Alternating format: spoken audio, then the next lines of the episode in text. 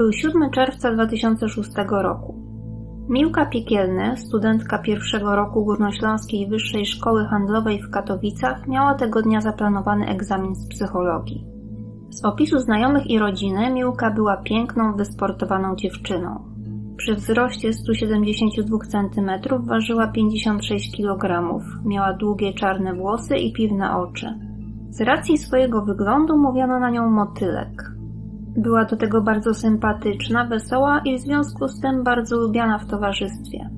Dziewczyna o godzinie 8.30 rano wyszła ze swojego domu w piekarach śląskich ubrana na galowo. Zabrała ze sobą torebkę z telefonem, kartą do bankomatu, legitymacją studencką, notatkami z psychologii oraz pieniędzmi w kwocie 40 zł. Udała się pieszo w stronę dworca kolejowego, skąd pociągiem miała dojechać do Katowic. Niestety Miłka na egzamin nigdy nie dotarła. To, że dzieje się coś niedobrego, zostało zauważone dość szybko. Dziewczyna na egzamin miała dotrzeć pociągiem razem ze swoim kolegą ze studiów Markiem Pikutą. Był on dobrym znajomym Miłki, w przeszłości byli oni parą, ale po pół roku rozstali się w przyjaźni. Inicjatywa rozstania wyszła głównie od strony dziewczyny, jednak wyglądało na to, że Marek nie miał z tym problemu. Po rozstaniu nadal utrzymywali ze sobą kontakty, spotykali się, wymieniali się ze sobą wiadomościami oraz pomagali sobie w nauce. Z tego względu Marek doskonale zdawał sobie sprawę z tego, jak bardzo zależało Miłce na zdaniu egzaminu. Wiedział, że intensywnie się do niego przygotowywała. Umówił się z nią na jej prośbę, że w trakcie jazdy pociągiem powtórzą wspólnie materiał mogący pojawić się w pytaniach egzaminacyjnych. Bardzo zdziwiło go więc, że Miłka nie wsiadła do pociągu i że nie dostał od niej żadnej wiadomości wyjaśniającej powód jej nieobecności. Kilkukrotnie próbował się z nią połączyć telefonicznie, niestety bezskutecznie. Bardzo go to zaniepokoiło, skontaktował się więc z obecnym chłopakiem Miłki, Szymonem Sokołowskim. Miał nadzieję, że być może Szymon wie coś więcej na temat nieobecności dziewczyny. Niestety Szymon był równie zdziwiony całą sytuacją jak Marek. Obecny chłopak Miłki czasami podwoził ją swoim samochodem na stację kolejową, jednak tego dnia nie widział się ze swoją dziewczyną. On również próbował połączyć się telefonicznie z Miłką, również bezskutecznie. Oficjalne zawiadomienie o zaginięciu złożył jeszcze tego samego dnia wieczorem jej ojciec. Od razu rozpoczęto działania poszukiwawcze. Najpierw starano się prześledzić poczynania dziewczyny z ostatnich dni oraz ustalić, w którym dokładnie momencie zaginęła. Ustalono, że 1 czerwca 2006 roku Miłka spędziła cały dzień na uczelni z Markiem. Po zajęciach poszli do kawiarni, a następnie wrócili razem pociągiem do rodzinnej miejscowości. 2 czerwca dziewczyna bawiła się w klubie z kolegami i koleżankami z uczelni. Do domu została odwieziona przez znajomą i jej chłopaka. Jeszcze tej samej nocy uczyła się do egzaminu. 3 czerwca odwiedziła na działce swojego znajomego Krystiana. Krystian był jedynie kolegą Miłki, nie łączyły ich ze sobą głębsze relacje, ale często spędzali czas w swoim towarzystwie. Miłka razem z Krystianem wybrała się jeszcze tego samego dnia na dyskotekę. Do domu odwiózł ją Krystian około godziny 4.30. Następnego dnia Krystian i Miłka wymienili kilka wiadomości i telefonów.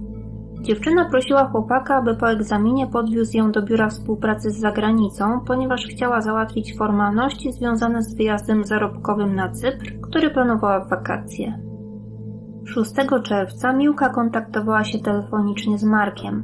Chciała jechać z kolegą tym samym pociągiem, aby powtórzyć materiał na egzamin.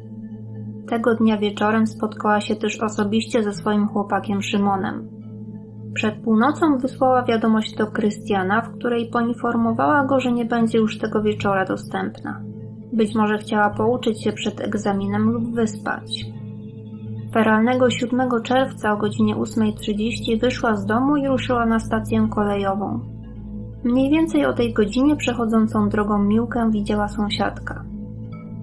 Dziewczyna miała do pokonania około dwóch kilometrów. Pociąg miał odjechać o godzinie 9.01. Droga, którą zwykle szła, była mało uczęszczana, z obu stron otoczona zaroślami. O godzinie 8.46 Miłka wysłała wiadomość do Krystiana, że może już rozmawiać.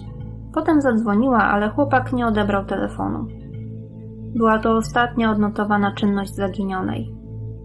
Udało się ustalić, że dziewczyna z całą pewnością nie dotarła na stację kolejową, a jej telefon został wyłączony jeszcze przed odjazdem pociągu. Tego dnia o godzinie 12 do Miłki próbował dodzwonić się Marek. Gdy mu się to nie udało, skontaktował się z chłopakiem dziewczyny. Ten z kolei wysłał do niej dziesiątki SMS-ów i kilkadziesiąt razy próbował się z nią połączyć telefonicznie. Do Miłki dzwonili też i pisali rodzice, siostra oraz przyjaciele. Za każdym razem od razu włączała się poczta głosowa. Jedyny raz, około godziny 13, siostra Miłki uzyskała sygnał połączenia, jednak nikt nie odebrał telefonu. O godzinie 18.40 ojciec dziewczyny złożył zawiadomienie o zaginięciu. Na podstawie tych informacji wywnioskowano więc, że cokolwiek się stało, musiało wydarzyć się właśnie na drodze pomiędzy domem a stacją kolejową pomiędzy godziną 8.46 a 9.01. Niestety ze względu na ustronne położenie drogi nie było żadnych świadków zdarzenia. Czy Miłka stała się ofiarą wypadku? Została porwana? A może wsiadła do czyjegoś samochodu z własnej woli? Może planowała ucieczkę? a być może planowała samobójstwo. Na początkowym etapie śledztwa pytania te pozostawały bez odpowiedzi. Droga, którą dziewczyna miała pokonać, została wielokrotnie przeszukana, również przez psa tropiącego. Poszukiwaniach w terenie brało udział mnóstwo osób, także wolontariuszy. W akcję poszukiwawczą zaangażowało się również biuro detektywistyczne. Miejscowa społeczność silnie włączyła się w działania mające na celu wyjaśnienie sprawy. Zbierano pieniądze na cele poszukiwawcze, rozklejano tysiące ulotek, publikowano ogłoszenia w mediach. Ogłoszenia publikowano nie tylko lokalnie, ale również w całej Polsce, a nawet za granicami kraju. Miasto, z którego pochodziła dziewczyna, wyznaczyło nagrodę 16 tysięcy złotych w zamian za informacje, które pozwolą odnaleźć zaginioną. Niestety nie znaleziono żadnych wskazówek mogących ustalić, co stało się z dziewczyną. Policja w tym czasie nie próżnowała. Postanowiono przyjrzeć się bliżej psychice dziewczyny, aby ustalić, czy mogła mieć skłonności samobójcze. Fakt, że Miłka przygotowywała się do egzaminu, planowała w dniu zaginięcia spotkanie z chłopakiem, a w niedalekiej przyszłości wyjazd za granicę, przeczył hipotezie o samobójstwie, którą dość szybko odrzucono. Próbowano też ustalić, czy dziewczyna mogła oddalić się z własnej woli, nie informując o tym nikogo z bliskich jej osób. Ustalono, że nie była w konflikcie z nikim z rodziny. Mieszkała wprawdzie z rodzicami i była na ich utrzymaniu. Zdarzały się małe sprzeczki, głównie dotyczące późnych powrotów z imprez, jednak poza tym w życiu rodzinnym nie było żadnych większych problemów, które mogłyby usprawiedliwiać ucieczkę z domu. Nie było też wiadomo o żadnych problemach finansowych czy też problemach na uczelni, przez które dziewczyna mogłaby uciec. Ogólnie miała bardzo dobry kontakt z rodzicami i z siostrą. Było bardzo mało prawdopodobne, by mogła oddalić się z własnej woli, nie wysyłając chociaż krótkiej wiadomości do rodziny. Skupiono się więc na osobach z towarzystwa Miłki. Wiadomo było, że dziewczyna była bardzo lubiana, szczególnie przez płeć przeciwną. W przeszłości była w kilku związkach, w momencie zaginięcia utrzymywała relacje z kilkoma mężczyznami. Po pierwszych przesłuchaniach nie natrafiono na żaden ślad sugerujący, że któraś z tych relacji mogła zakończyć się dla dziewczyny w tragiczny sposób. Trzeba było jednak wnikliwie przesłuchać wielu świadków, aby uzyskać wiarygodny obraz sytuacji. Ustalono, że pierwszym chłopakiem Miłki był Darek Sperka. Byli ze sobą pół roku.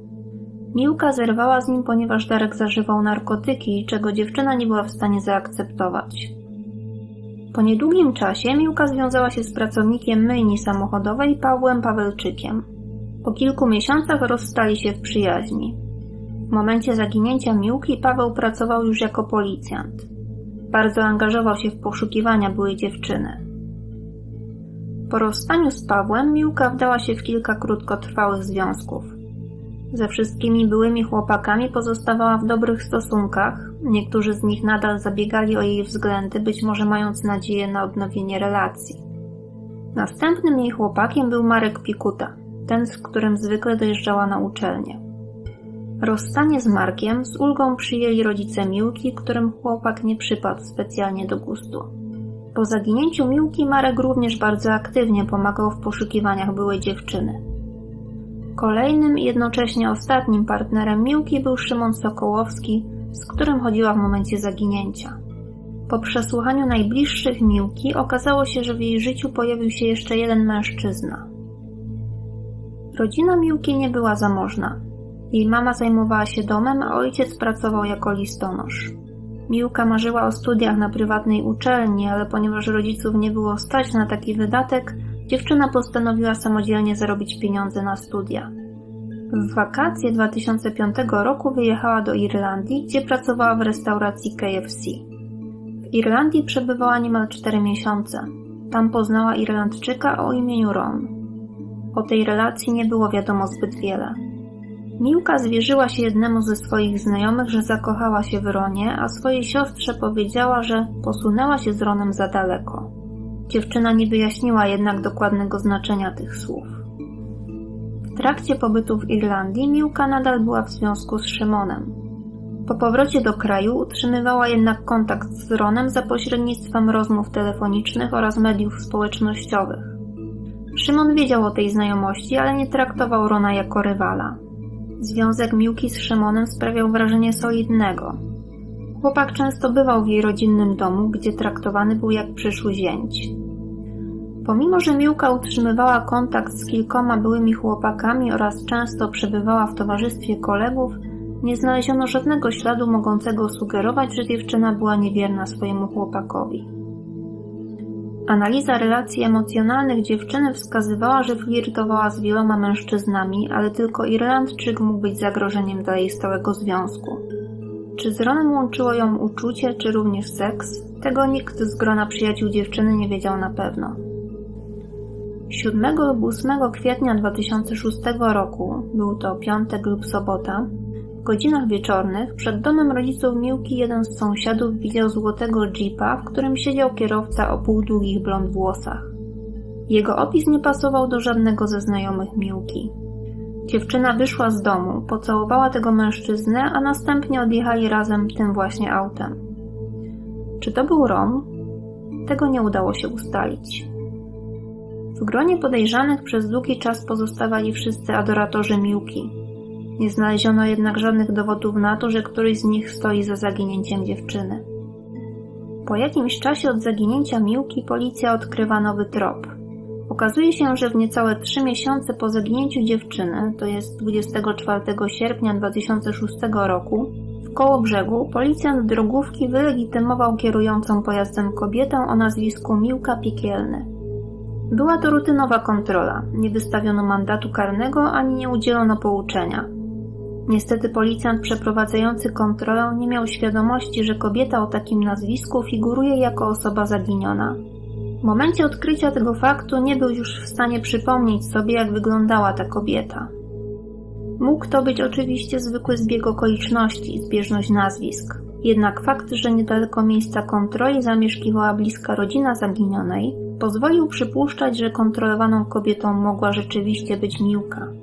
Zaczęto więc jeszcze raz brać pod uwagę możliwość ucieczki i być może wyjazd za granicę do ukochanego Rona. W tym momencie zdecydowano się poprosić o pomoc psychologa śledczego, który jeszcze raz przejrzał dotychczasowy materiał dowodowy. Potwierdził on, że z dużą dozą prawdopodobieństwa można wykluczyć możliwość samobójstwa. Niestety po przejrzeniu wszystkich dostępnych wiadomości o zaginionej, Psycholog doszedł do wniosku, że wersja o ucieczce też wydawała się mało prawdopodobna. Analiza całego materiału psychologicznego wskazywała, że Miłka najprawdopodobniej została jednak uprowadzona. Psycholog wskazywał, że należy jeszcze raz bacznie przyjrzeć się relacji Miłki i Rona, a także osobie ostatniego odrzuconego przez nią chłopaka Marka oraz bliskiego znajomego Krystiana. Po tych wskazówkach skupiono się na odnalezieniu Irlandczyka końcu udało się ustalić tożsamość tajemniczego Rona. Gdy poinformowano mężczyznę o całej sytuacji, ten zdecydował się przyjechać do Polski i poddać przesłuchaniu. Mężczyzna dostarczył niezbitych dowodów na to, że w czasie zaginięcia dziewczyny przebywał w Irlandii. Nie posiadał też żadnych wiadomości mogących sugerować, że dziewczyna uciekła za granicę. Z Ronem nie kontaktowała się od czasu zaginięcia. Mężczyzna wprawdzie nie był w stanie podać informacji mogących wyjaśnić, co stało się z Miłką, podał jednak dużo szczegółów dotyczących jej osobowości. Okazało się, że pewne cechy charakteru dziewczyny mogły mieć wpływ na przebieg wydarzeń z 7 czerwca 2006 roku.